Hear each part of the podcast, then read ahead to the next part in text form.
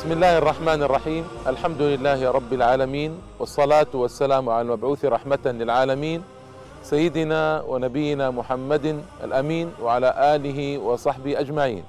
أما بعد، الإخوة والأخوات، السلام عليكم ورحمة الله تعالى وبركاته، وأهلا وسهلا ومرحبا بكم في هذه الحلقة الجديدة من برنامجكم شخصيات عثمانية. وفي هذه الحلقة إن شاء الله تعالى أواصل الحديث عن عائلة أو أسرة كوبريلي التي رزق الله تعالى الدولة العثمانية، رزقها هذه العائلة وكانت خير معين للسلطان ومثبتة للدولة العثمانية. وتحدثت في البداية عن محمد باشا كوبريلي وكيف استطاع أن يوطد دعائم الدولة من الداخل، وأن ينشر فيها الأمن والأمان، وأن يقضي على يقضي على أعدائها القريبين. وتحدثت معكم أنه اضطر لاتجاه إلى البلقان الآن، لأن بدأ البلقان يثور. أمير ترانسلفانيا بدأ بالثورة واستطاع أن يهزم بعض جيوش الدولة العثمانية في حركة خاطفة لم يستعدوا له بعد، فسار محمد باشا كوبريلي بنفسه. وقلت لكم إنه قد كان في أواخر السبعينات من عمره آنذاك، وهذا والله عجيب. فسار إليه بنفسه وأدبه تأديبا بالغا، وعزله عن ترانسلفانيا إمارتها، وعين رجلا آخر صاحب ولاء للدولة العثمانية مكانه، وأدبه وهذبه، وعاد إلى بلاده رحمة الله عليه. ولما عاد إلى أستانا وجد أن هذا الرجل الذي عينه أميرا على ترانسلفانيا ثار وعامل المسلمين معاملة سيئة، وعامل التجار العثماني معاملة سيئة، فعاد إليه من جديد. هذا والمواصلات في غاية الصعوبة، والقضية بالشهور ذهابا وإيابا، لكنها الهمة العالية سبحان الله العظيم إذا تمكنت من إنسان ليس هنالك حد لنشاطه مهما بلغ من العمر. فعاد إليه وعزله وعين من يثق به، وعاد إلى الأستانة منصورا رحمة الله تعالى عليه. محمد باشا كوبريلي بقي في الصدارة خمس سنوات خمس سنوات هذه كانت من أسعد السنوات وأحسنها على الدولة العثمانية في زمانها ذلك. فلما جاء ليموت رحمة الله تعالى عليه، سأله السلطان من يكون من بعدك، فقال ابني أحمد باشا كوبريلي، وذلك أنه آنس منه القوة وآنس منه الجدة والاجتهاد. أحمد باشا كوبريلي على العكس من أبيه تولى السلطة تولى الوزارة العظمى أو رئاسة الوزارة أو صدارة العظمى، وعمره أتعلمون كم؟ ست وعشرون سنة فقط. ست وعشرون سنة لا يستطيع الشاب أن يدير بيته ربما الآن، لكن هذا كان يدير مملكة ضخمة هائلة رحمة الله تعالى عليه. وبقي في إدارتها قرابة أربعة عشر عاما أثبت فيها الكفاءة والجدة والاجتهاد رحمة الله تعالى عليه. كان أبوه قد دربه في حياته، فكان واليا عن روميلي، وروميلي هي الأراضي الأوروبية في البلقان، وكان أيضا واليا على بلاد الشام ومرتبة وزير في بلاد الشام. ومن العجب أن ابتدأ حياته في التدريس والتعلم والتعليم، لكن بعد ذلك سلك طريق والده رحمة الله تعالى عليه. وكان يحب الكتب ويحب العلوم الشرعية ويحب التاريخ ويقرأ، وكان له مكتبة فريدة عجيبة قوية وكبيرة، لكنه آنس مع ذلك الجهاد والجد والاجتهاد. آثر آثر مع ذلك الجد والاجتهاد والجهاد رحمة الله تعالى عليه. وأيضا من الأمور المهمة أيها الإخوة والأخوات أنه ابتدأت أوروبا تتواطأ عليه، وابتدأ أن هناك البابا غريغوري العاشر. هذا البابا استغل استغل فرصة وجود السلطان محمد الرابع وصغر سنه ليبدأ يثير الدول الأوروبية عليه. وكما قلت لكم حاول انتزاع المجر من الدولة، لكن للحرب الهائلة حرب الثلاثين سنة المشهورة في أوروبا لم يتمكنوا آنذاك. هنا تحرك أحمد باشا كوبريلي إلى البلقان، وحاصر قلعة نهزل في النمسا.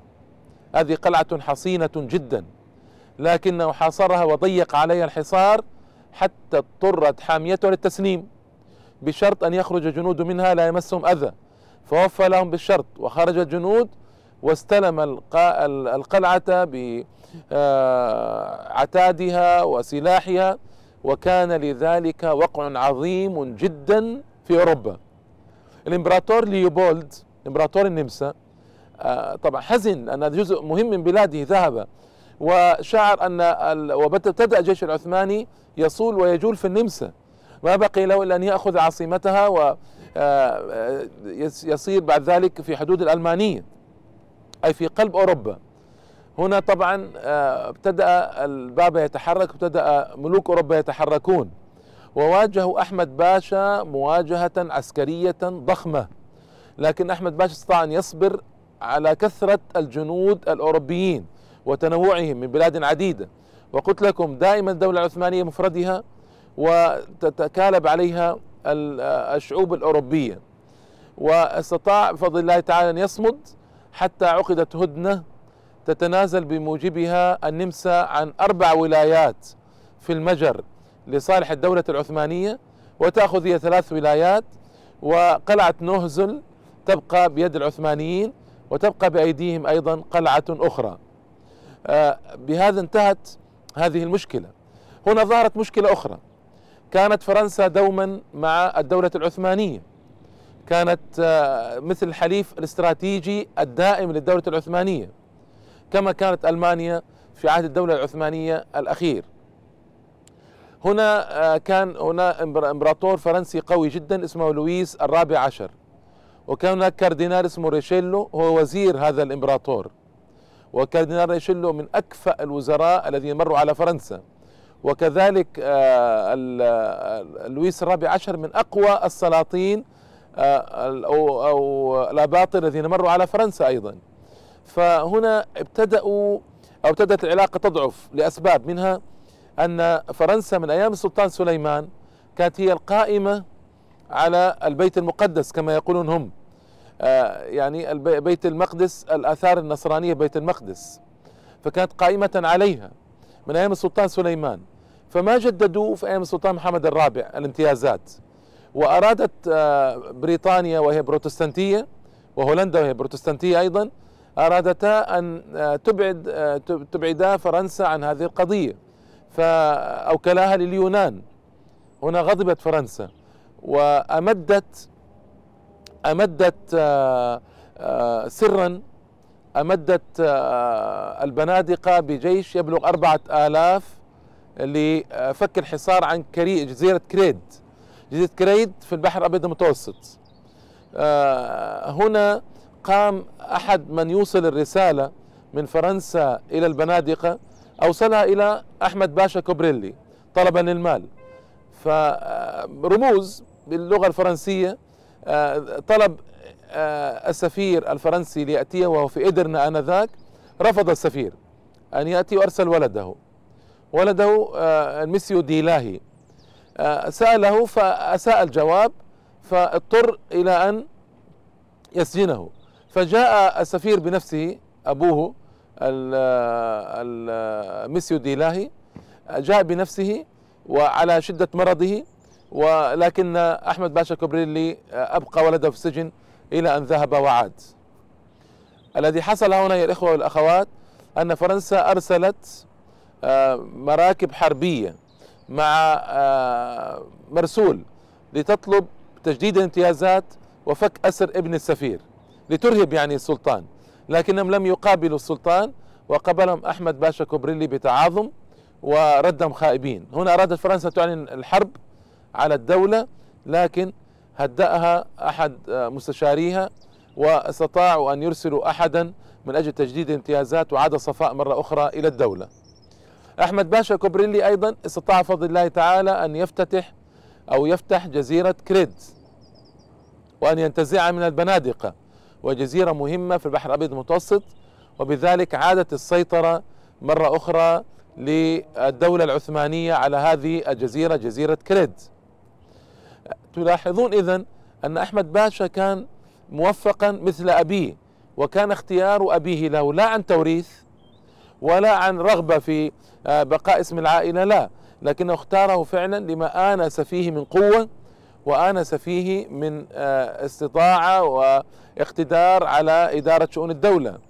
أبوه في أواخر السبعينات والولد في أواسط العشرينات، سبحان الله، يعني أن أعمار كل منهما لا تصلح لإدارة دولة ضخمة مثل الدولة العثمانية، لكن أبوه أثبت كفاءة نادرة والولد أثبت كفاءة نادرة أيضا. توفي الولد رحمة الله عليه في سنة ألف وسبعة وثمانين للهجرة، وجاء مصطفى قره أو قره مصطفى أيضا نسيبهما، جاء في الوزارة العظمى وكلوا أعمال جيدة قره مصطفى، لكنه أخطأ خطأ بينا في حصار فيينا سنة ألف وستمئة وأربعة وثمانين، وهو الحصار الأخير لفيينا، حصرت قبل ذلك، فإن كان هناك حساد وكان هناك مشكلات ولم يتوافق القادة العثمانيون للأسف، مع أن الجيش إذا جمع لم يجمع مثله من قبل قط، والسلطان ما كان يدري إلا بعد سبعة أيام من الحصار، قلت لكم لصغر سنه واستهانة الصدور العظام به، وقال لو كنت أعلم ما سمحت بهذا، لأن حصار فيينا يؤلب الدول الأوروبية على الدولة العثمانية. أيضا كان هناك خائن في الجيش ما استجاب الأوامر، كان طلب منه على نهر الطونة، طلب منه أن يفجر جسر إذا رأى تقدم الجيوش الأوروبية، لكن كراهيته للوزير ما فجر جسر وظل يتفرج على الجيوش الأوروبية وتعبر النهر لتدرك فيينا قبل سقوطها. خيانات أيها الإخوة، والخيانات قاتلة، والخيانات صعبة إذا وقعت في أي جيش تدمره تدميرا، وهذا جرى للأسف الشديد. فما نجح الحصار على فيينا، وفك الحصار بعد مقتل أكثر من عشرة آلاف جندي عثماني، وعوقب قره مصطفى للأسف بالإعدام، مع أن ليس الخطأ وخطأه فقط، بل خطأ مجموعة أخرى من القادة، وانتهت بذلك أسرة كوبريلي باشا التي جاءت للدولة العثمانية في أصعب الأوقات وأحلكها. وإلى اللقاء أيها الإخوة والأخوات إن شاء الله تعالى في حلقة قادمة، والسلام عليكم ورحمة الله تعالى وبركاته.